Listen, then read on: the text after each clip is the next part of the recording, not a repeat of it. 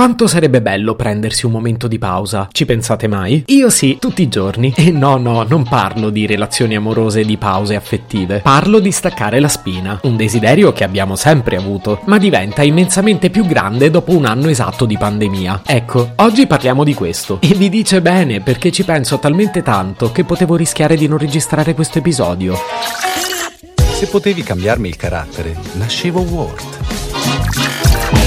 Si chiama Marcello Forcina, dice quello che pensa, pensa poco a quello che dice, ma quando c'è da sudare preferisce quattro chiacchiere e un Campari Spritz.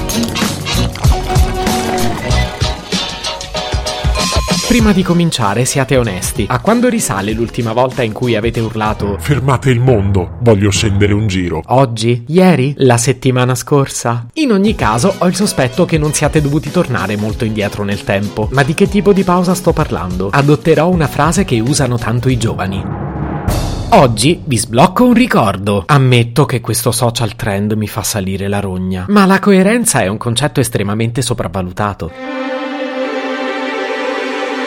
Siamo a Natale, o meglio, siamo a Natale ma prima del Covid. E quindi si può festeggiare, si può giocare a cucù con il morto. È quel tipico gioco natalizio che mi piace tanto fare perché ha pochissime regole da imparare e si fa con monetine di piccolo taglio. Perché ho questa combo pazzesca di essere incapace con i giochi di carte e anche molto sfigato. Quindi per me cucù col morto è perfetto. Stop! Ma perché parlo di Natale quando tra un po' è Pasqua? Anzi, peggio, perché parlo di Natale senza Covid quando tra un po' è Pasqua con il Covid? Vabbè, ve lo spiego. Stavamo giocando a cucù con il morto. Con il morto significa semplicemente che nel momento in cui perdi sei fuori dal gioco, ma puoi rientrarci se fai parlare con te qualcuno che è ancora in gioco. Ed è questa la cosa più bella di morire a cucù. Ma ho detto davvero morire a cucù.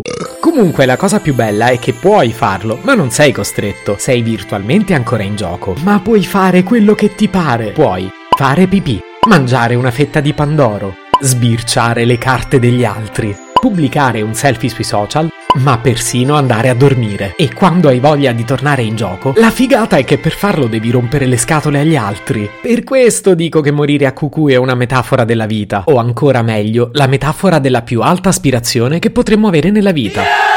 Lo penso solo io o quello che ho appena affermato è agghiacciante? Ma siamo concreti, che altre aspettative ci restano?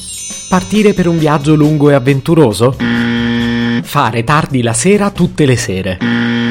Conoscere gente nuova? Non passare tutte le sere sul divano a guardare la tv? Iniziare un nuovo sport di squadra?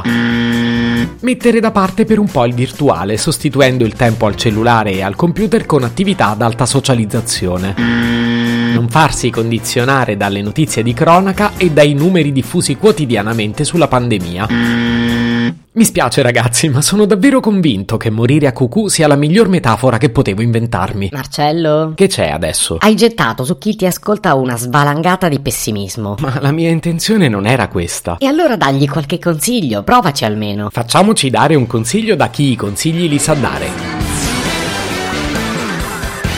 Edizione straordinaria di Studio Aperto. Viviamo in un periodo complicato e pieno di casini. Un gruppetto di studiosi di un'università che non ricordo ha trovato la soluzione per prendersi una pausa e rigenerarsi. L'hanno chiamata morire a cucù e consiste nel darsi l'opportunità di stare fermi un giro. È più di non avere nulla da perdere. Semmai è non dover vincere per forza. Puoi invece fare pipì, mangiare una fetta di pandoro se lo trovi, o dedicarti a uno dei tuoi hobby preferiti e rompere un po' le scatole agli altri. Si raccomanda di ricominciare a giocare solo quando se ne ha veramente voglia. Se potevi cambiarmi il carattere, nascevo Ward. Un podcast inutile, effervescente e tossico, come una pasticca di mentos in una bacinella di Coca Zero. Questa serie è disponibile su Spotify, Apple Podcast, Google Podcast, Spreaker e sulla radio online futuradio.it. Stelline, recensioni e follow sono molto graditi.